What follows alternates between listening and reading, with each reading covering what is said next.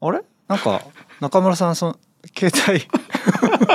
あれ携帯なんかすごいおしゃれだな。あ何ですかそれ？このすごいおしゃれなステッカーおはあのポッドキャストウィークエンドポッドキャストっていう、はい。あのはいはい。ナミさんとナナさんの今回初めて作られたうん。ステッカーなんですけど、おおステッカー貼られてるんですね。めちゃめちゃ可愛いんですよ。可愛い。この顔とかはないんですけどシルエットみたいな感じなんですけど完全に2人ってわかるっていうのがすごい、ね確かに。どっちかすぐわかる。うん。うんうんうんうん。あれ坂口さん？え？その T シャツ胸元可愛いですね。これ可愛いでしょ？かわい。いこれあのポッドキャストポッドキャストのこれ公式 T シャツですよねこれね、えー。ポラワーちゃん。ポラワーちゃんこれ刺繍で入っててー。もう見た瞬間に買っちゃいました。これこれで今日会社に 一日仕事をして仕事をしました。超可愛いですよね。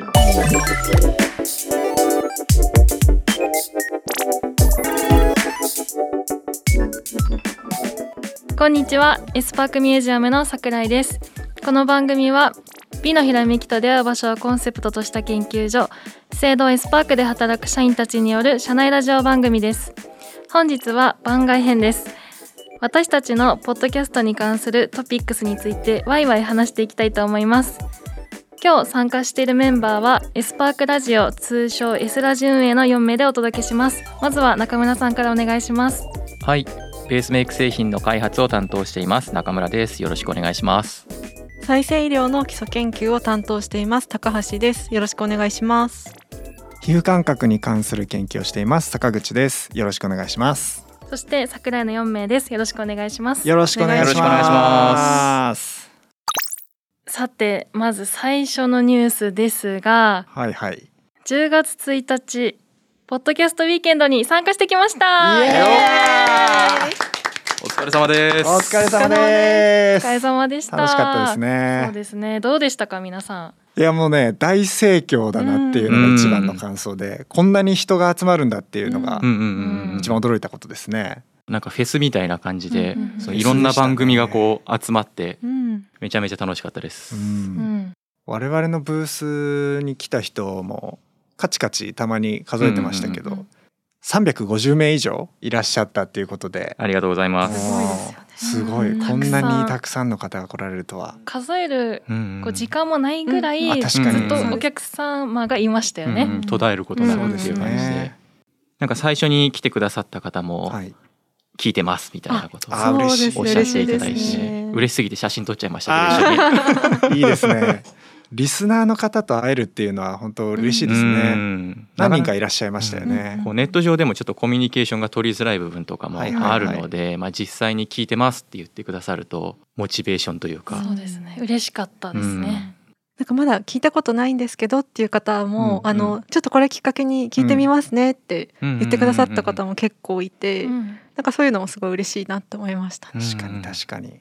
まあいろんな人に知ってもらえたっていうのが収穫ですかうんうんうね。んうん。あとはまあ別のポッドキャスターさんとも交流できたっていうところはすごく行ってよかったなって思った部分で確かに確かに。なんか向かい側があの農系ブースだったんですけど、はい。そこの尾崎さんその農業系のポッドキャストを取りまとめてくださってる今回あのちょっとお話しした時に日焼け止め使ってますよみたいな話。が確かに。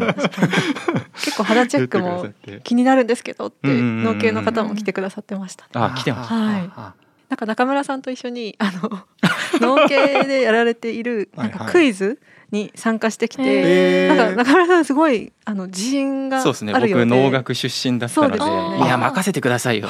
満点いけますとか言ってたんですけど。満点いき8分の2だった。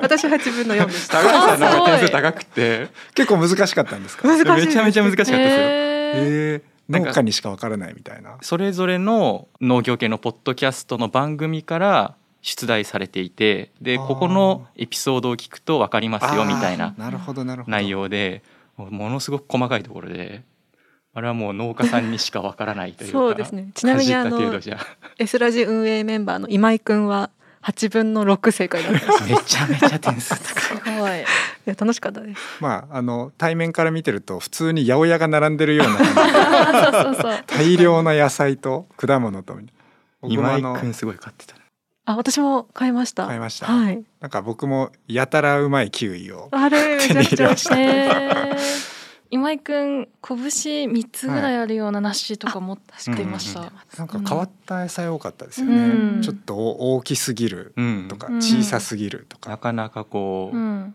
スーパーとかでは見かけないようなものばかりで。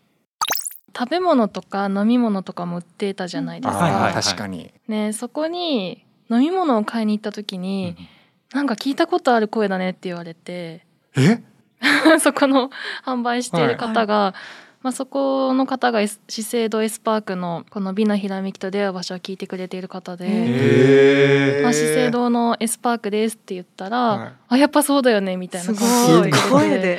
あ声に声で気づいてもらうと初めてで、ついにその領域まで行かれたんですね。認知されているりしましたそれ有は名人だ。そうびっくりしました本物のね桜井さんだすごい。本物だ。始まる前に冗談でそういうこと言われるかなって思っ言ってたんですけど実際に。まさか。そう実際にそれも嬉しかったですね、えー、すごい、うん。コラボの会に出てた人って言われてあ。そうですそうですみたいな。うん。そうそう。農系の方は特に女性陣が、うん。あの職場で聞かれているみたいな話も、お聞きして。嬉い声で誰々って気づくって今まであんまりなかったですけど、うん今回参加してあこの人この人だって気づくことがうんいくつかあって、なんかポッドキャストのなんか特徴というか、うん。なんか知ってる声が知らない顔から聞こえてそうそうそうそう。不思議な感じそうな感じです超不思議な感じでしたね。さあ今回ね私たちブースでは肌チェックの体験とか、うんあと美活ジムの方がね体験をしたりして、まあ、研究員の皆さんはブースにお客様を声かけてくださったりしたんですよね。結構な方が肌測定を楽しみにしていたっていう、うん。ちょっと向き合うの怖いなみたいな方もいらっしゃったんですけど。そうですね、結構ご家族でいらっしゃってる方もお子さんとかもあの気軽に体験していただけすごい楽しそうであした。そうだそうですね。お子さんも測られてましたね。そうですちゃんとね。1歳の子ピッて測ったら1歳って出そう。てるすごいです。肌測定やったことありますかって聞いてみたんですけど、うんうん95%以上ぐらいの人がやったことないって言ってる人ばっかりで、へうー。んそうあ皆さん初めてなんだと思って普通はデパーうんトの売り場とか、うん。カウンターとかうでやるもんですよねはい。肌測定そうですね。まさかあの下北沢の青空の下肌をチェックされる そうですね。あの肌測定の時にうん落とした方が素肌に機械を当てた方がやっぱ正確に水分量が出るんですけど、うん。落としますか？それともお化粧の上から測りますかっていうふうに言ったところほとんどのお客様が落として測りたいっていうこと。うん。でしたね。正確に知りたい。正確に知りたいということで。でご自身のお肌のキメを見ることも初めての方が多かったのでうん。子宮とは何かとか毛穴はこれですとかはいはいはい。あの結構肌の表面がつるっとしてる方がいいって思われる方が多かったので、うん。そこは三角形のキメがいいんですよっていう説明とかしました。普段化粧品のカウンターとかで肌チェックをするっていうのと、はい。まあ、今回のあのイベントでの肌チェックって、はい。なんかお客さんの対応になんかちょっと違いがあったりとかしました、あの皆さん店頭だとあの私たちから肌測定していきませんかとお誘いをするんですけど断られることも多々あったので、今回は自らお客様が肌測定したいですっていう方が多くお誘いせずにしますって方が多かったので私たちも嬉しかったですすごへく。ーそうなんですはい。ね、化粧品との距離があった方もいらっしゃったかと思いますけど、はい。まあ、そういう人にとってはあの自分の肌を見る機会うん。が下北沢に急に現れたということでそれはもう見たくなったって感じなんですかね。そうですね。あと研究員が白衣を着てあ声かけてましたよね、うんうんあはいはい。多分興味が湧いたんじゃないであすか。確かに。あれ白衣着ていてよかったですね。ね暑かったですけどね。確かに 確かに。え皆さんどうやってお客様誘ったんですか、結構なんか資生堂の研究所っていううん。なんか掲示をあんまりアピールルしてなかったのもあって、うんうんうん。ちょっとあんまり気づかなかった方もいらっしゃったんですけど、うん資生堂研究所のブースですとかってお声掛けしたら「え資生堂の研究所でこんなことやってるの?」みたいにうん結構びっくりされて、であとあのタイムテーブルあの肌チェックと美活ジムのこうタイムテーブル載せてたんですけどこう通って行かれる時も「え肌チェックだって」とか「えうん笑顔度とかすごい面白そう」とか言ってその自分のご希望の体験の時間にまた戻ってきてくださる方うんも結構いらっしゃいましたね。結構インパクトのある企画だったんじゃないですかね。うんうんうんちょっと身近に感じてもらえたかなと。うんそうですね今回肌測定した時うに、ん多分半分ぐらいが男性ああそうのなんだ。肌測定だったんですよ。うん男性の測定をした時にすごい美に関する意識がすごく高いなって感じて、はいはいは私お声掛けしうん。た男性の方も、あの最近スキンケア始めて、せっかくなので測ってほしいですっていう方いらっしゃいました、ねあそうだったんですね。あとあの すごいなって思ったのは多分小学生の,、あの女の子とかも、あのすごい混合肌とかそういうオイリー肌とかそういうのは知ってるとかすごいえーもう詳しい。意識が高くってなんかあの普段気をつけてることあるのとかって聞いたらあの顔洗い洗顔すごいしっかりしてるとかん。おっしゃってて、うん。なんかやっぱりもうあの年代だったり性別とか、本当に関係なく皆さん美意識を磨かれてるんだなと思いましたね。うんうんうんあれですよね。男性でもその奥さんの付き添いっていう方もいらっしゃいましたしあとはまあ男性あの一人でいらっしゃる方にお声掛けしても、あぜひって言って、うん参加してくださる方もいいらっしゃったり、うんうんまあ、年齢層もかなりあの上から下まで幅広くっていう感じで。うん美活ジムもすごいプチレッスン盛り上がってましたね。うんうん。盛り上がってました。あれ初回からね、あの5人ぐらいのお客様が来ていただいて、あとがっつりやってましたね結構。やってました。ね。プチプチじゃなかった。じゃない。結構きつそうというか そうですね。私も後ろでちょっと一緒にあ一緒に上向きますよねやってたんですけど、結構きつくってうん、でも皆さんやっぱりそれやると笑顔度がすごくはいはい上がった方が多いみたい点数上がで、楽しく体験していただけたんじゃないかなと思いますね。あのエスラジくんちょっと前にサムネイル画像とかではデビューしてましたけどお披露目会があって。実際にエスラジくんのグッズができましたけど、ねえ。反響ありましたか？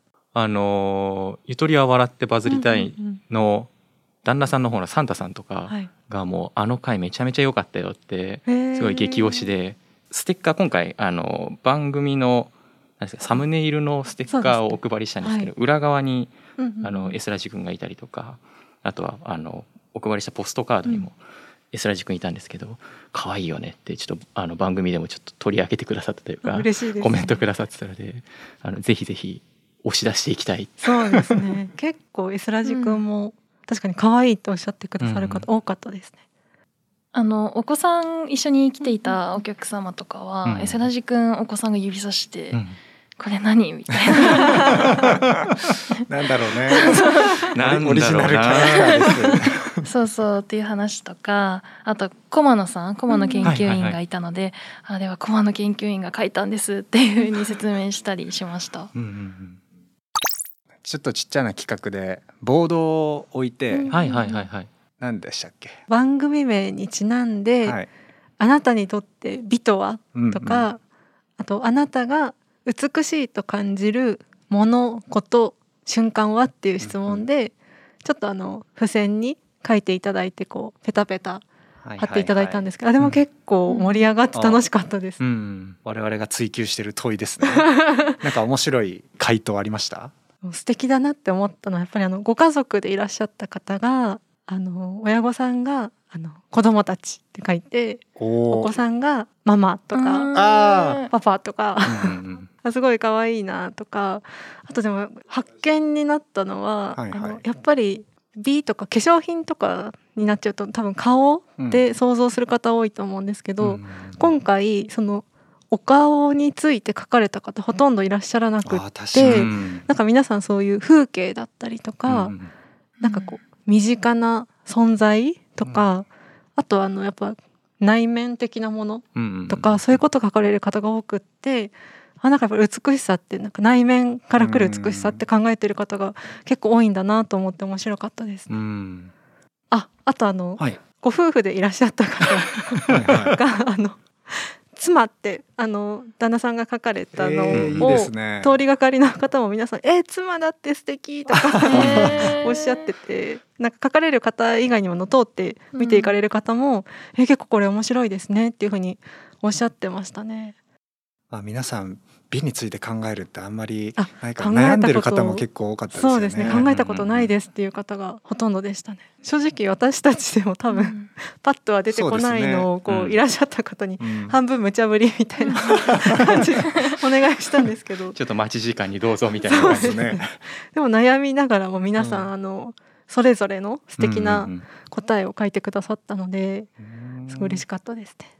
何かどこかのタイミングでちょっと紹介できたらいいですね。ですね。ぜひ。確かに。普段僕製品作ってるんですけどこうどんな方が使ってるのかなとかっていうところあんまりこう関われない部分はあるので、まあ、今回、まあ、ポッドキャストっていうところを通じてですけど、まあお客様のなんていうんですかね素顔というか、まあ、どういう方が使ってるのかなっていうすごいイメージが湧いたというかこういう形で関わりが持てたのはすごくあの新鮮でちょっと研究所の外でこういうふうに仕事ができてよかったなって思ってます。そうですね。どうですか？高橋副キャプテン的には？あ副キャプテンそうですね。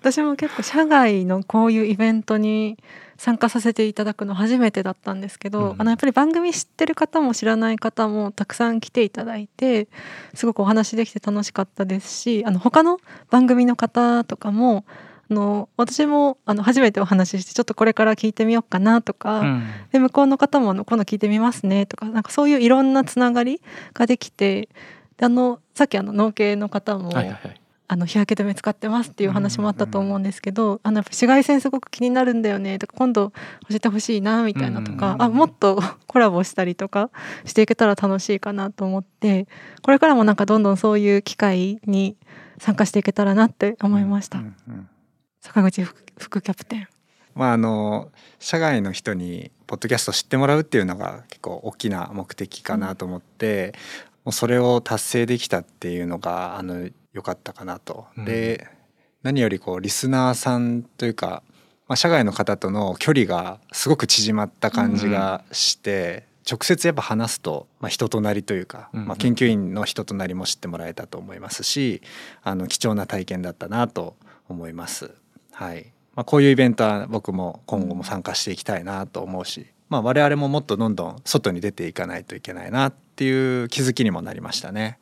はい、あの今回お客様と話してみて、うん聖堂の研究所が来てるのっていうう驚きのお客様が多かったんですね。でやっぱり資生堂の研究所のイメージってなるとちょっと堅苦しかったり、うんまあ、そういうイメージがあるっていう声もあったので、もっと生活者の方に近いような存在の番組になりたいなっていうのを今回はイベントを通して感じました。うんうんうんぜひこういう機会があればまたみんなで参加したいですね。参加したいですね。そうですね。このポッドキャストウィーケンドのイベント後に実はお便りが届いていました。高橋さん読んでいただいてもいいですか？じゃあ僭越ながらごはい紹介させていただきます。はじめまして、ポッドキャストウィークエンドのブースで声をかけていただき、肌測定をしていただいたものです。資生堂エスパークさんのポッドキャストは、Spotify でアートワークは目にした記憶はあるのですが、今まで聞いたことがありませんでした。今回、ポッドキャストウィークエンドで番組の存在を知ることができたので、これから聞かせていただきます。ブースにいらっしゃった資生堂の皆さんは女性はもちろんのこと男性もマスク越しですがお肌が綺麗で美意識の高さを感じました。さすがです。ちなみに私の肌診断結果は予想に反して実年齢より6歳若かったのが嬉しかったです。乾燥する時期のお手入れアドバイスをいただいたので頑張ります。ありがとうございました。というメッセージをいただいております、えー嬉しいありがとうございますこれから聞いていただけるという嬉しいです。ことで、うん、嬉しいですね。この男性もお肌が綺麗でっていうのは僕のことです。誰かな？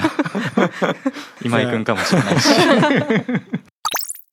今回あのブースに来ていただいた方に S ラジくんのポストカードをお配りしたんですが実はその裏にあのメッセージを書く欄がありますのでそちらにあのご感想などお気軽に書いていただきあのポストに入れていただければ切手不要でうんこちらのあの私たちの運営のもとに届くようになっておりますのであのぜひどしどしお待ちしております。ご感想お願いします。続いてもう一つ実はニュースがありますポッドキャストの再生回数が1万回超えました。おお1万回素晴らしい。私たちのこの番組は10月昨年の10月18日に配信を開始して、うんうん。今年の9月14日に1万回を突破しました。おおめでたい。嬉しいですね。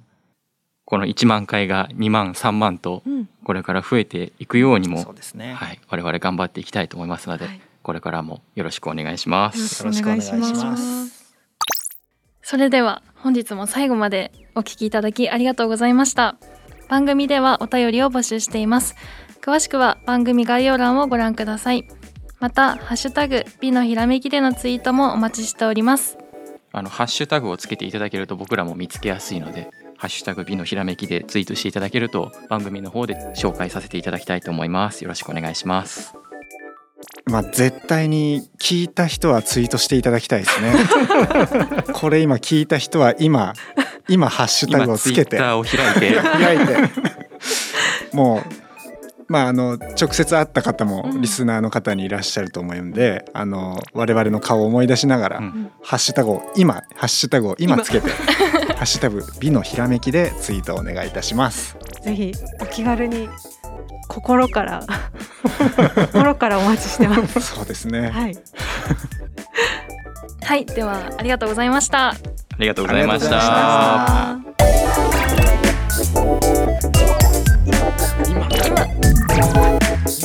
また